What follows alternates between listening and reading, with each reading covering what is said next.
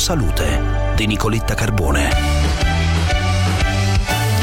Variante Lambda, scoperta nel 2020 in Perù, inserita dall'OMS nell'elenco delle varianti di interesse, al centro di un lavoro di un gruppo di ricerca che coinvolge diversi centri italiani. In linea con noi il professor Massimo Ciccozzi, uno degli autori del lavoro, responsabile dell'unità di statistica medica ed epidemiologia al campus biomedico di Roma. Professore, buongiorno.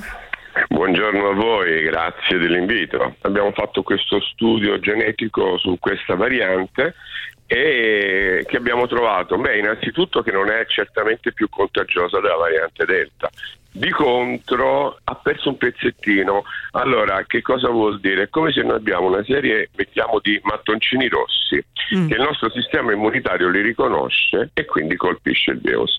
Il virus cosa fa? Molto intelligentemente, se di intelligenza si può parlare, ne perde qualcuno, quindi rende più difficile questo riconoscimento al nostro sistema immunitario e quindi diciamo che dà un po' fastidio agli anticorpi che vengono prodotti dal vaccino, ma lo fa perché chiaramente sta cercando di fuggire.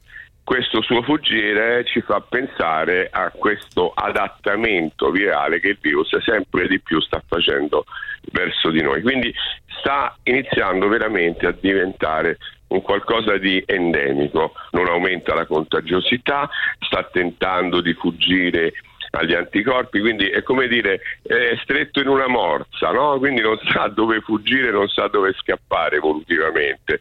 E quindi siamo sulla strada buona. Quindi la variante Lambda è meno contagiosa rispetto alla Delta, che è ormai dominante in Italia, ma non è arrivata ancora nel nostro paese. No, non è arrivata e non credo che comunque la circolazione che ha nella parte sudamericana possa arrivare a noi, però nulla è da escludere, attenzione, ma anche se dovesse arrivare, abbiamo detto, non è certamente più contagiosa o più fastidiosa della Delta, quindi non la andrà a sostituire. Se arriva con i viaggi, come sempre, insomma. Questo però ci dice una cosa, che dobbiamo vaccinare le persone che non possono avere il vaccino per motivi di economia, quindi parliamo di Africa, parliamo di paesi più poveri. Perché questo? Perché delle vere e proprie sacche endemiche del virus, dove il virus circola e circola prepotentemente, sono proprio in questi paesi e circolando infetta le persone, infettando fa mutazioni e nessuno ci dice a noi che fra un X tempo, mesi, un anno, non so, possa venire fuori una mutazione che può veramente in qualche modo inficiare l'efficacia vaccinale o essere più contagiosa di quella che vediamo oggi.